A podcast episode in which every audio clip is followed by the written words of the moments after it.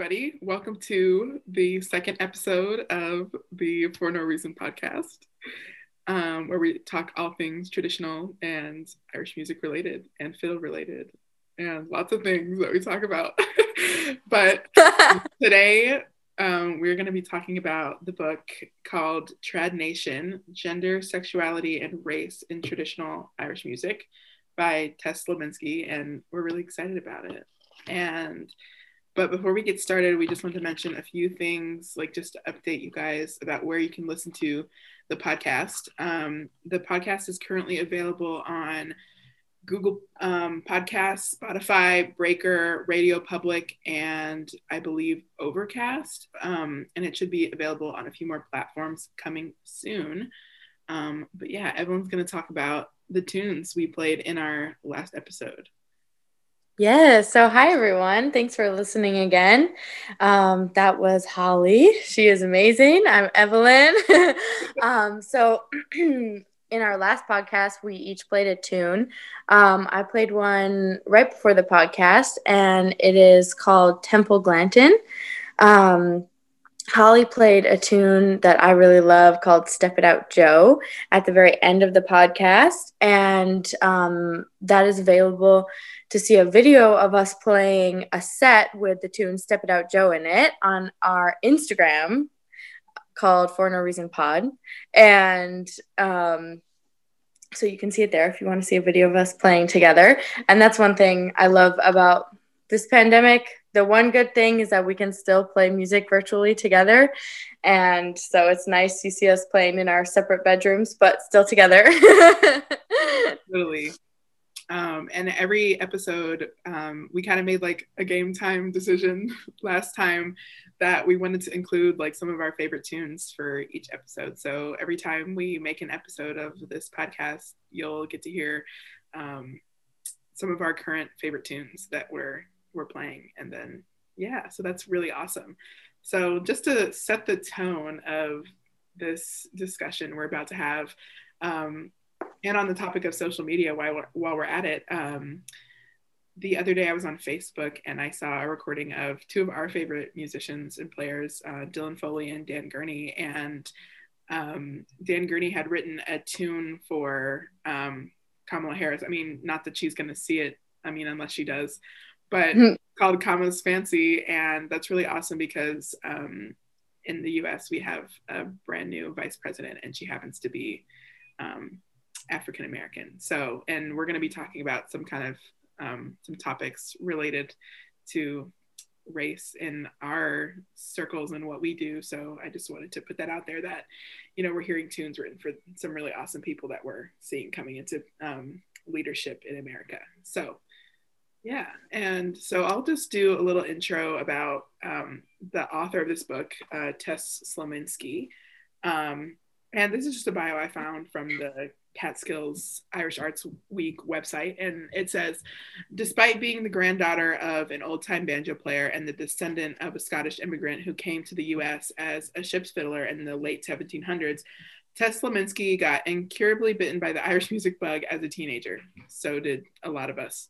And in the early 20s, she founded the Blue Ridge Irish Music School in Charlottesville, Virginia, which is now in its 15th year, probably more years of operation, and was a member of the contradance band Roaring Mary.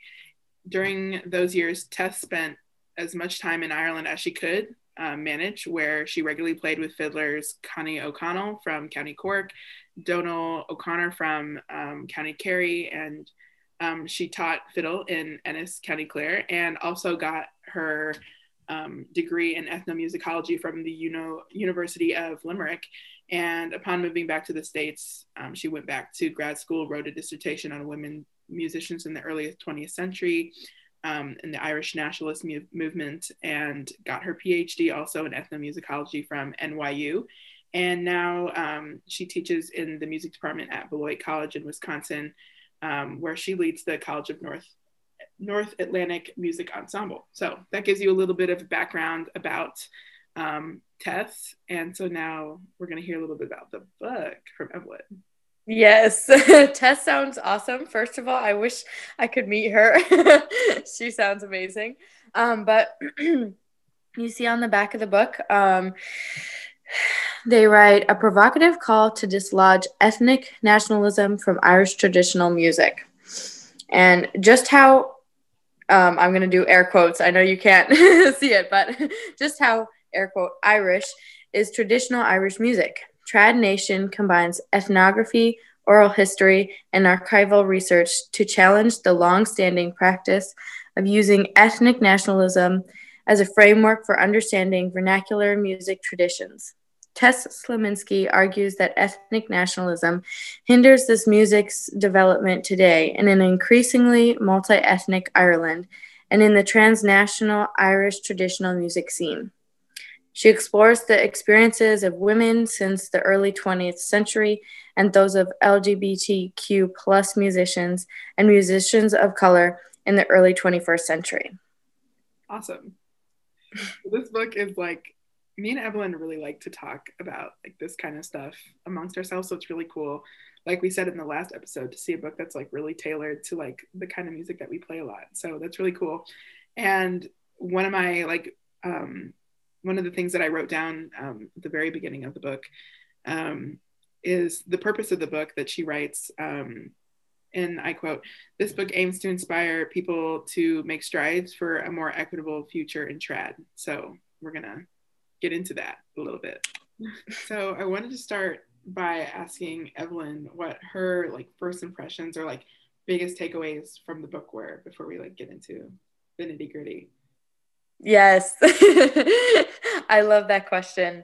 There were a lot of first impressions I took away from this book because even though, well, first of all, there's about 5 chapters focusing on different topics in this book. But even though each chapter only, I feel like, scratches the surface of these issues, it brings up so much and about Irish music. And since we haven't been in a session for so long, it like at least made me think back at sessions and be like, oh, and it made me realize more things about who was at that session, what was the vibe, what were the things they said, and different things like that. But one first impression that I took away was the part about Julia Clifford, because I've learned a little bit about Julia Clifford, but I learned more about Dennis Murphy, her brother.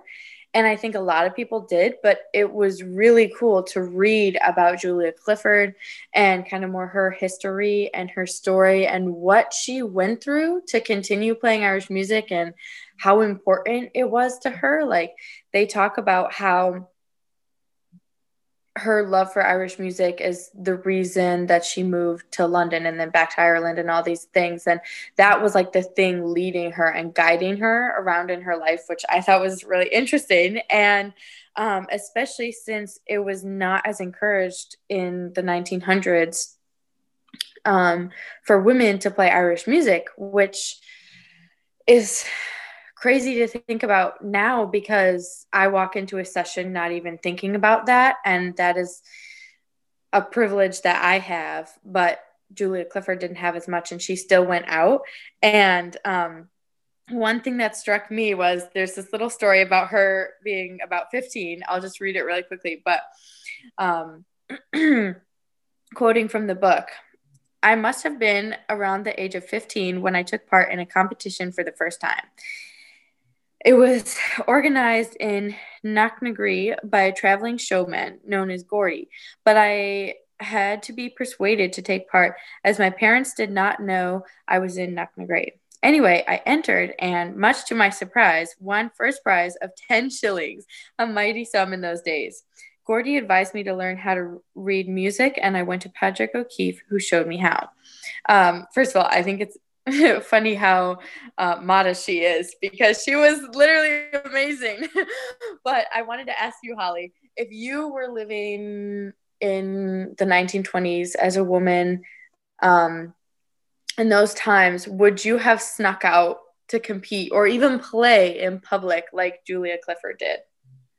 I think that based off of like my personality type, I would get really scared to do it.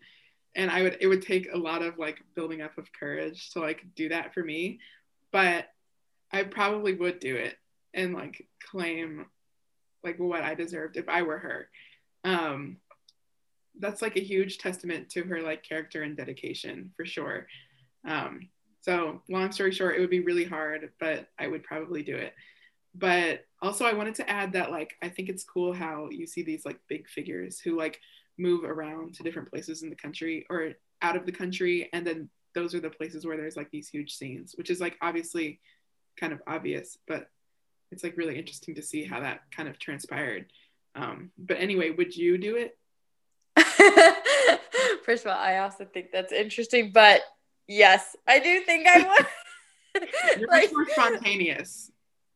Yes, I feel for me, it wasn't much of a thought, which maybe is a bad thing, but I was like, yes, I would do it. But I also understand that there would be a lot more consequences, and I would have to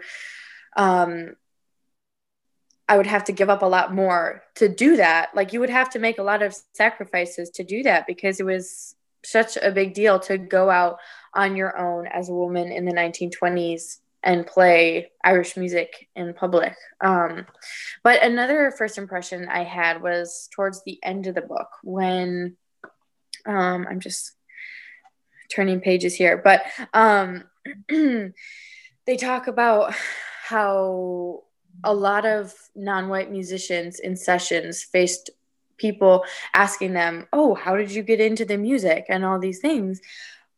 But at the same time, people, white musicians who are in jazz did not get asked that same question of how did you get into jazz, which is frustrating to me and to so many people because first of all, like, Black people started jazz, soul, R&B, rock and roll, blues, like almost every music genre.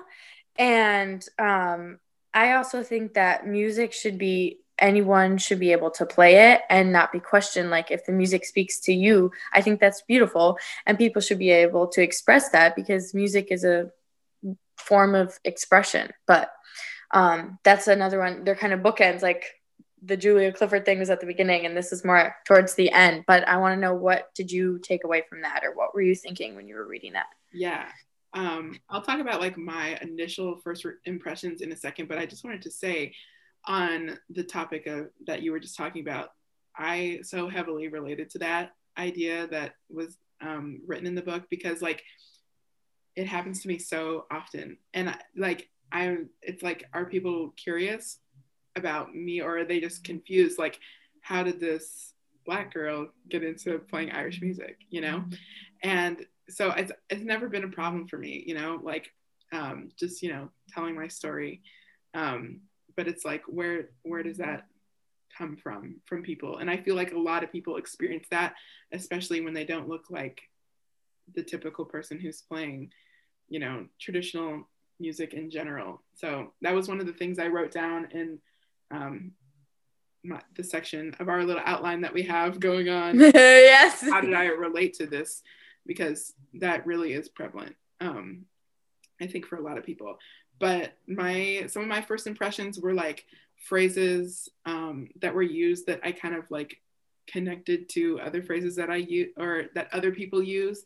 And so those were like the music itself, like just focus on the music, don't focus on anything political or whatever. And also the quote that's like, shut up and play, just be quiet, don't talk and just play. Like those are, I feel like that happens in like almost every genre of music.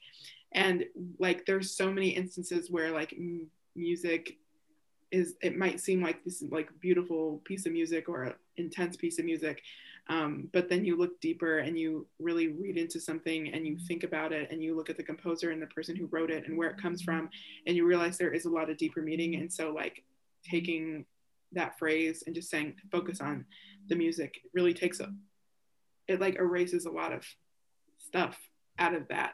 And so I related some of these phrases to like people saying like, you know, just play the music, just practice, which is something I've heard a lot through like trying to work on like anti-racist work in my communities, or like I see no color, or things like that when they're talking about, like, you know, race issues. So it's like, even though they're not like on the same topic, they still have that same kind of undertone to me, which is one takeaway that I had.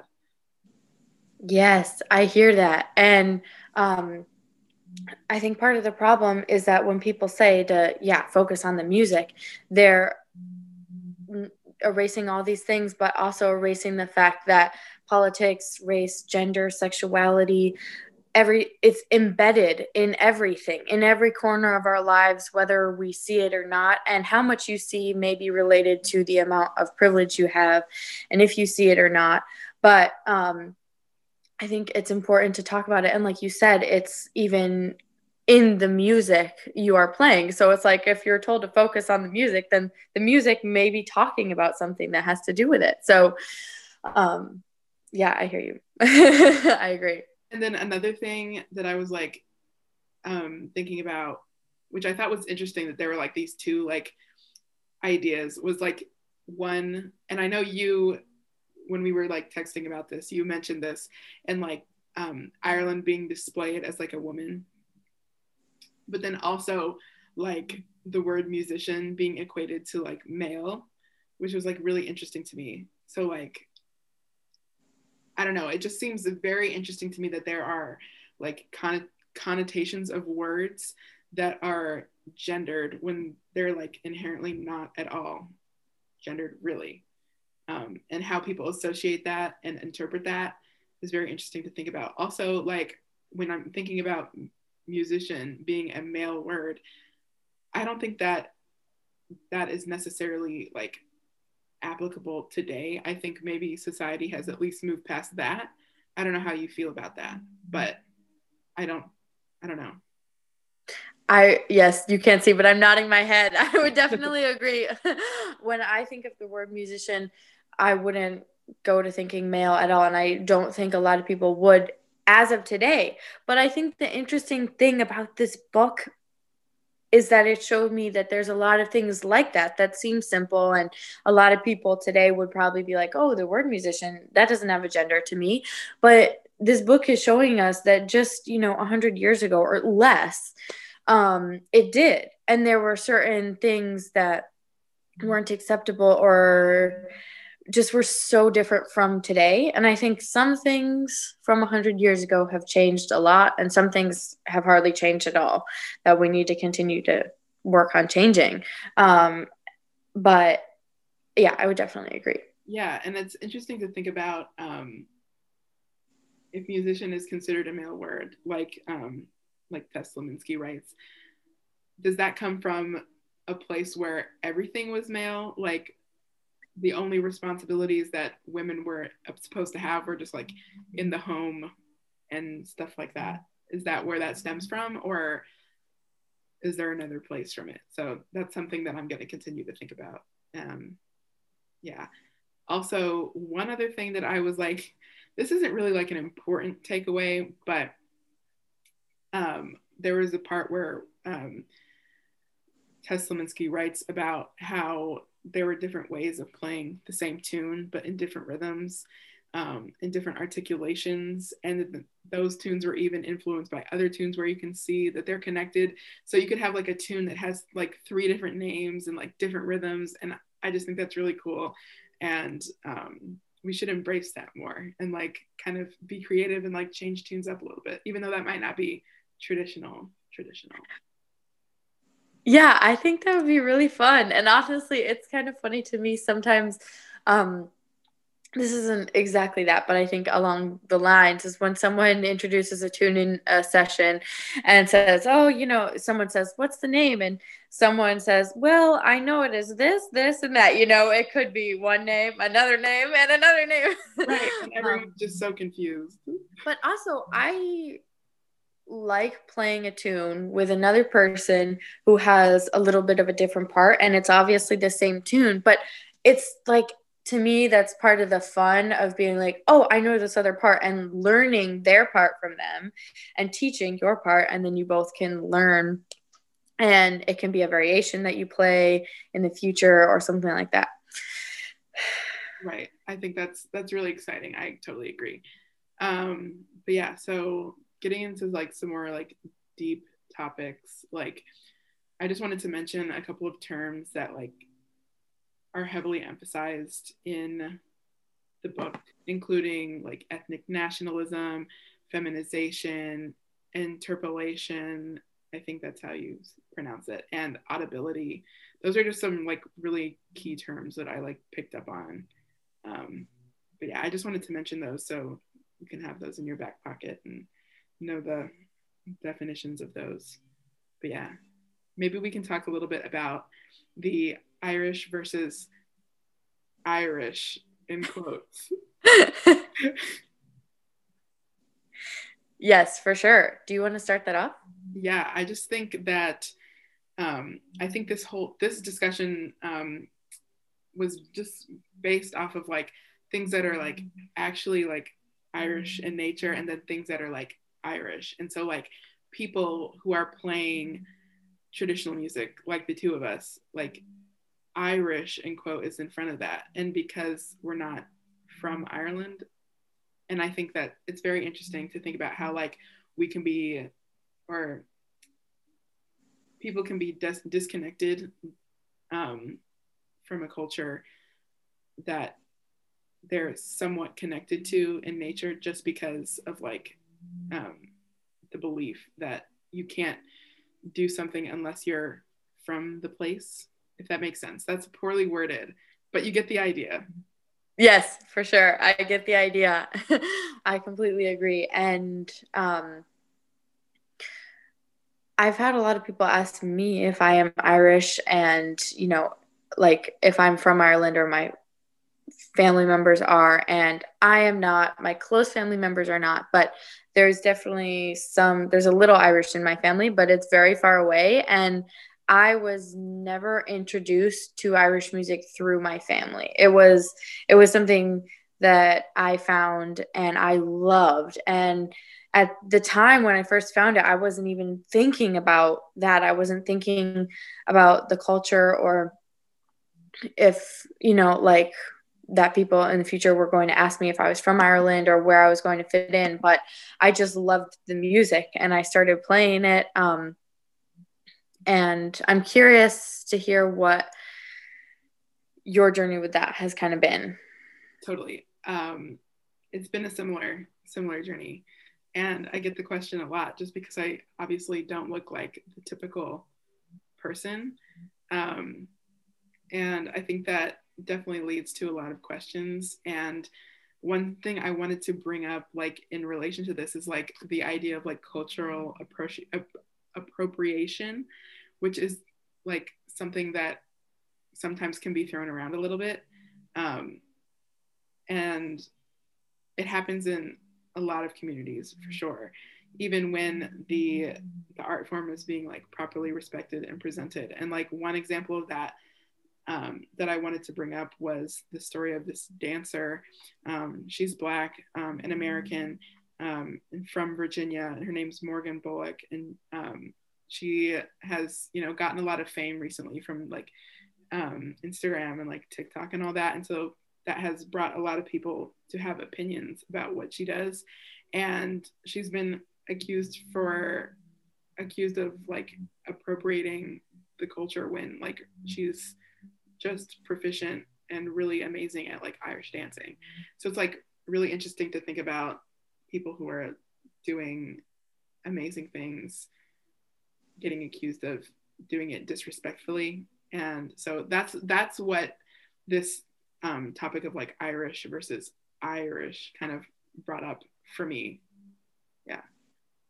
Yes. And what doesn't sit right with me and doesn't seem fair at all is that I feel like if a white person were to Irish dance, even if they had no Irish lineage, and if they like, people would be like, oh, that makes sense, okay, and they wouldn't ask at least as many questions.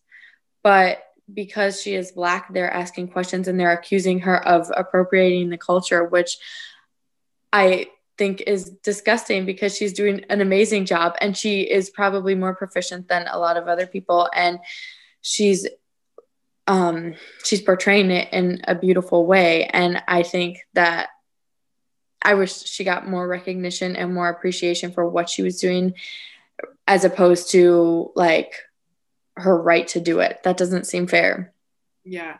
But obviously, like, sometimes it's not like our job as people who are not like ethnically Irish to like make that distinction.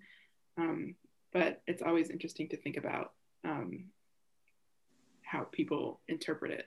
And that brought up another like idea from the book that I was interested in and thought was interesting, was the idea of entitlement and owning, which is like really weird to think about with Irish music, because like, or traditional music in general, because if you don't know, you know, who wrote something or who did something first, how can you own it? Yeah. Yes.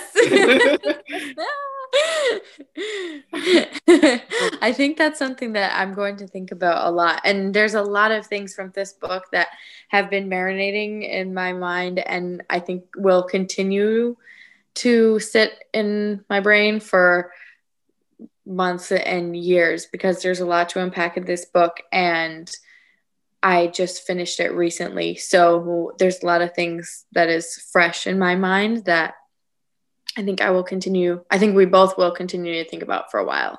Well, for sure. But so let's talk about a little bit about like, there's a lot of talk about like classical versus traditional and like violin versus fiddle in this book, which I thought was really interesting to think about, because we talk about it all the time. Like when people ask like, what is that? And we're like, oh, it's a fiddle. And they're like, oh, you mean a violin? And we're like, oh, it's the same thing. But in this book, it describes something that's not the same. And like, they're not really, they have like different definitions and they're not the same at all, which is really cool. And like weird, I think. Yes. And I think even in this book, it was interesting to me in towards the beginning, if I remember correctly, Holly, correct me if I'm wrong, but I remember them saying if someone, especially a woman, played the fiddle, she was not as like high in class as if someone played the violin, which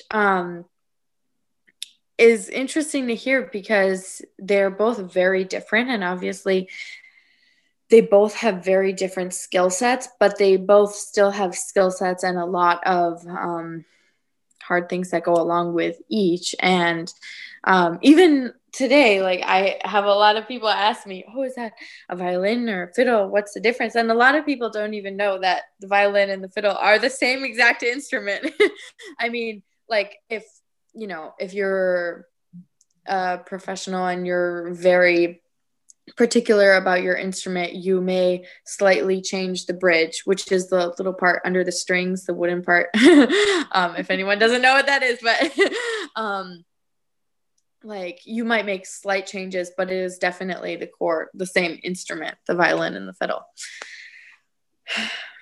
Yeah. And this book also throws in jazz into the picture, which is like another, just adding another element to it. And I'll read a quote, and it says, "Jazz continues to function as shorthand for trad performance that falls outside the parameters of what is considered traditional practice." So what this is saying is like jazzy is used as like a negative term to describe someone who's playing is not traditional. Yes, but weren't they also saying that like, if, okay, so say someone is playing and someone thinks it doesn't sound traditional, they may say, oh, they sound jazzy. But first of all, it would be negative. But second of all, what they're describing as jazzy wouldn't actually be jazz at all. Like it would not be what jazz actually is, which I think is rude to the whole, anyone who plays jazz and the whole genre of jazz. Yeah, it's kind of confusing, but it's also, it's fun to think about the connections between like all different genres of music, also like there's a lot of, you know, things in like Baroque music that you can connect, like ornamentation specifically, that you can connect back to like different styles of like traditional music. And there's, I'm sure there are a lot of connections between like the chord progressions, the basic chord progressions in jazz to like the chord progressions we see in like tunes that we play. So why is it a negative thing when all these things are connected, I guess? Yeah, one of the connections I see between Irish music and jazz is seventh chords. And I think like seventh chords, especially dominant seventh chords, which a seventh chord is just a triad. It's 1, 3, 5, and then 7. So you add on a note. If it was a C chord, then it would be C, E, G, and then you would add on a B. And if it was dominant, that B would be flat. So it was a whole step away from C, but that like the dominant seventh chord is like the almighty chord in jazz music. That's like the main chord. And in Irish music, that's used a lot as well. Like a seventh chord, no matter the inversion, and then usually resolved to like the root chord. But you're right. There's even more, similarities between Irish music and jazz and every kind of music. Like, of course, they're all connected. So wild. It's crazy. But yeah, and so we've talked a little bit about like race, and we've talked about gender, and something that we didn't really touch on is like the mention of like the Me Too stories in the book, which is like really, it's just jarring to read like those types of stories. And there's a lot of people who are doing the work to bring light to those and try to make change, like Miss Afosta. And I think that's really awesome. And in this book, there are a lot of stories that were just like, wow, that really happens to people. And like, luckily, nothing has ever happened to me, but like, we always have to be cognizant of the things that will happen to other people, and we have to make sure that we support them in that way. So like, I don't ever want to, you know, hear about another woman or a friend that I have who has been like assaulted in the ways that this book describes towards the end, and like be quiet on it. And I can't believe that like so many years have like passed, and that this movement is really only coming up now. And so it's just wild to me. Yes, It is wild that so many of these stories have been told and expressed and happened, and that I see a lot of women finally have the courage to tell these stories, and some people don't even believe them, which is beyond angering. But I agree with you. If there was one thing I could like have, it would be for no one else to go through anything like that again. But I know that it still happens. And I agree with you that it is astronomical in a way that it is just coming to light more so now. And I think there are a lot of things coming to light in this generation that people are bringing up and finally talking about, but it's like, why weren't we talking about this years ago? Right. And it just goes to show another, like bringing this point back to something that was written in the book a lot is like how forgotten these women, like fiddle players were. Like there's so many people where like their music isn't recorded, there's no records of them, like nothing is written down, and like these people in the book, like they don't have a lot of the resources that we have for other like male counterparts and people who are just as successful but male, and they are the people who are even famous enough to like have that. Who else back then is just completely forgotten and unknown about that we could have had like, you know, primary sources about and stuff like that. And like there's just so much forgotten people and forgotten events and things being erased, and we have to stand up for that and not let that happen any longer. So, yes, like, and really inspiring, and like we have to motivate and encourage, like, you know, all the female players, and like this book goes to inspire like the musicians of color, the LGBTQ+ members of the community. We have to make sure that like their stories aren't forgotten, and they're not forgotten as like prominent musicians just because of what they can't control. Yes, exactly. And for me personally, I would have loved to see more women and more LGBTQ+ and more women of color, and more Black women, and more just like anyone that doesn't get as much representation as they want or need. I wish that we got more representation like that. Like that would be amazing. Like to just imagine like more representation, that would, I think, give us such more, like so much more hope. And of course we have hope, but like someone to look up to. I think that's really important. And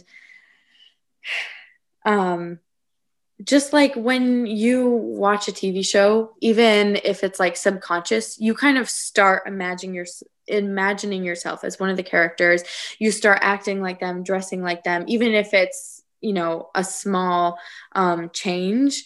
We project what we see from other people. And same with Irish music, like especially since this is what I want to do for a career, and both of us are wanting to do music for a career and really interested in both classical and Irish music and all kinds of music.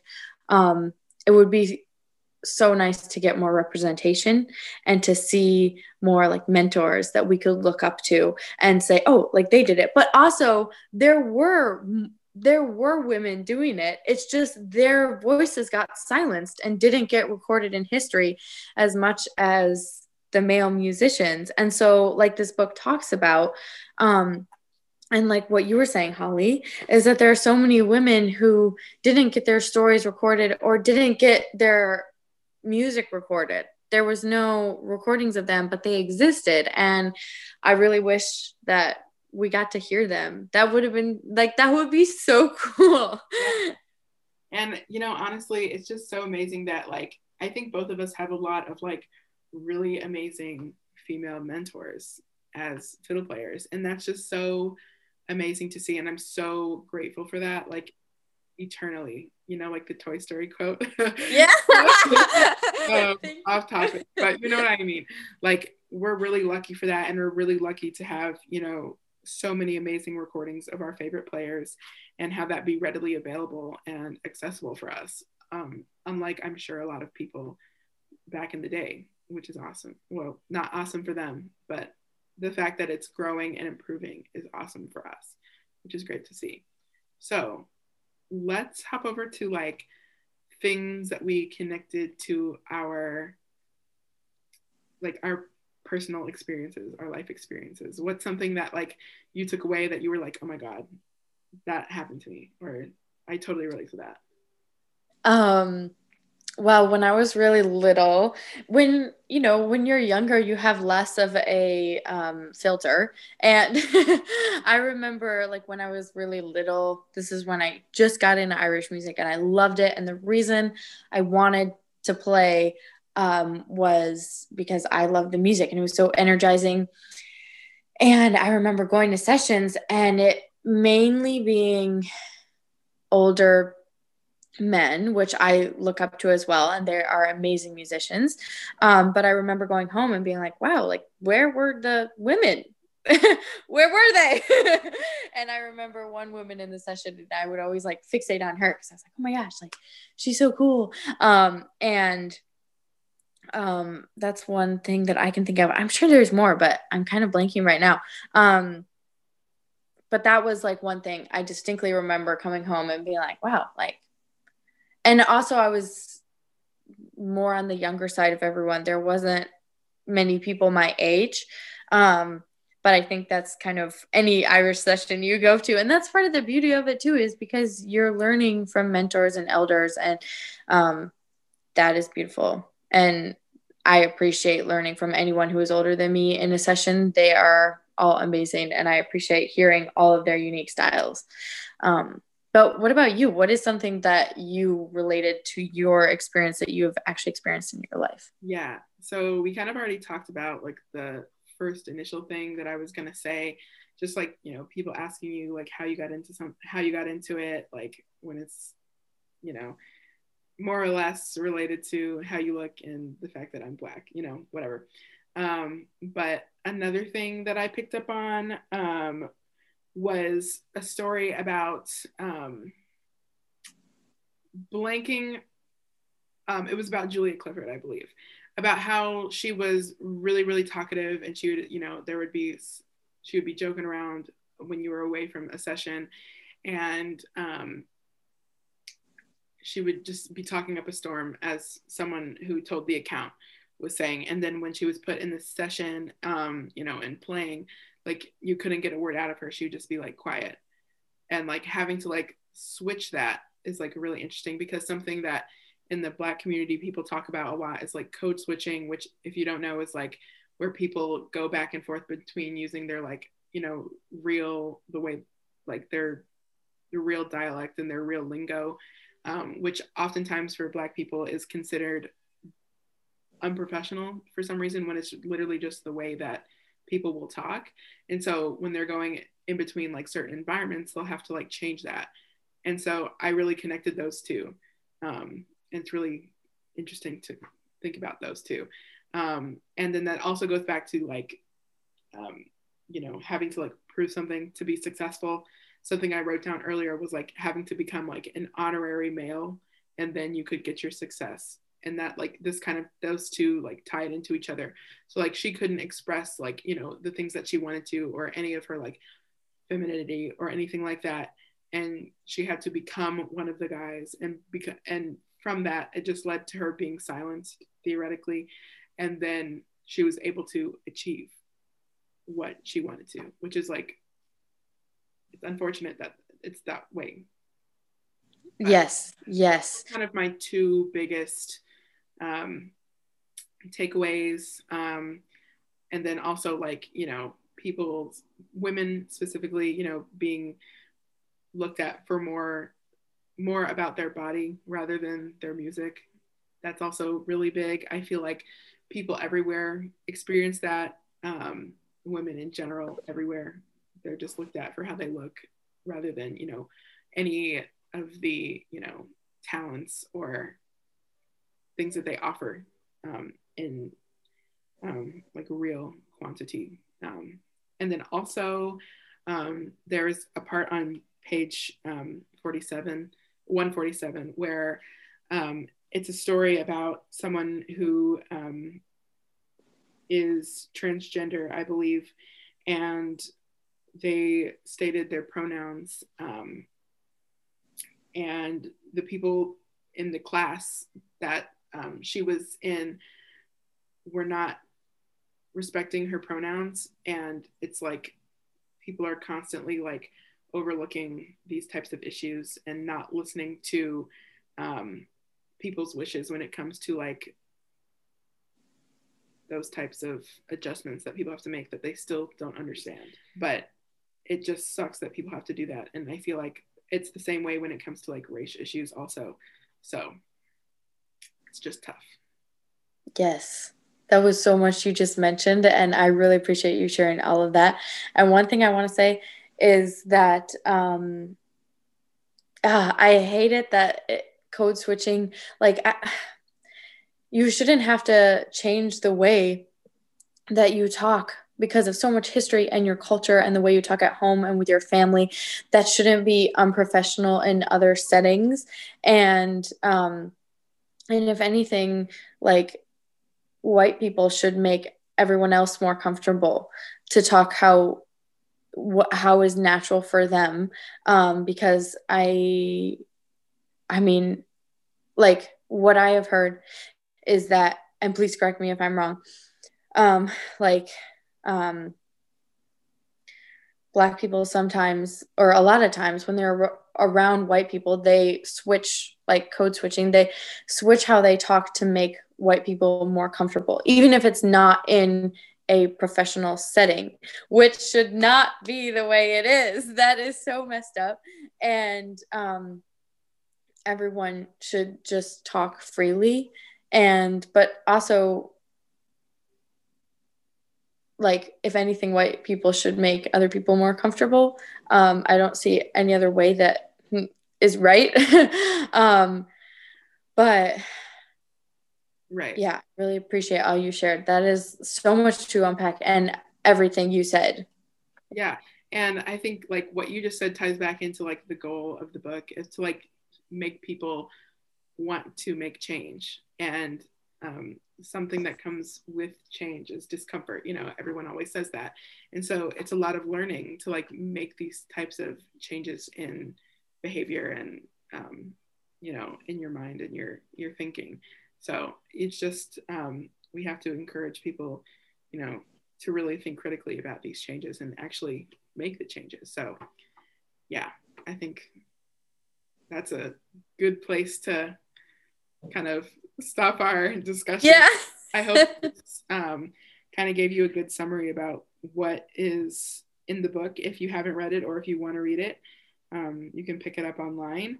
And I would really, really recommend it. There's some really great ideas, and it's a great starting point, and it gives you a lot of, you know, resources. That's one thing I wanted to mention. There's, you know, there's a big section at the back of the book that mentions all the resources that she called upon to write this book. And there's lots of like, you know, mentions of different albums to listen to, and, you know, books written by the different women mentioned in the book. So it's a really good resource to have, I feel like, and I'm going to continue to, you know, listen and read based off of what's included in this book. And I hope that that will further my knowledge on this topic, because it's really interesting to think about.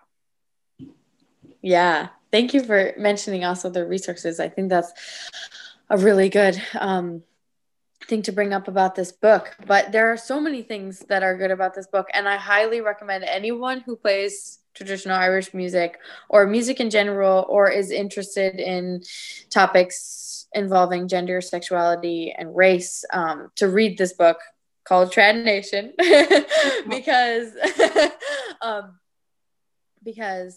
it's kind of interesting. Like, it's kind of fun to read, because there's some things that you like didn't know, and there are some names mentioned that you might not have known, but then they do talk about names like Michael Coleman and Julia Clifford and people that like we've all heard about. So it's like interesting to read a book pertaining to Irish music, because I never have in this sense where like a book like this before. So that was really interesting. So I highly recommend everyone read this book. And I think that is the end for today. Yeah. But so something we talked a lot about, you know, women and, you know, having great mentors and great people to look up to. So hopefully on our next episode, we can kind of dive into that and maybe talk to someone who would fall into that category, or so we'll see what we can do and what we can work out. But anyway, if you don't already, follow us on Instagram for updates about the episodes and for more tunes and resources and things that we share. And I just wanted to share one little closing quote that I found in the book that is like kind of inspirational, and I thought it was just kind of cute. And Patty Cronin said, anyway, I'll keep on playing until I drop. So on that note, this has been the For No Reason podcast, and we'll see you next month.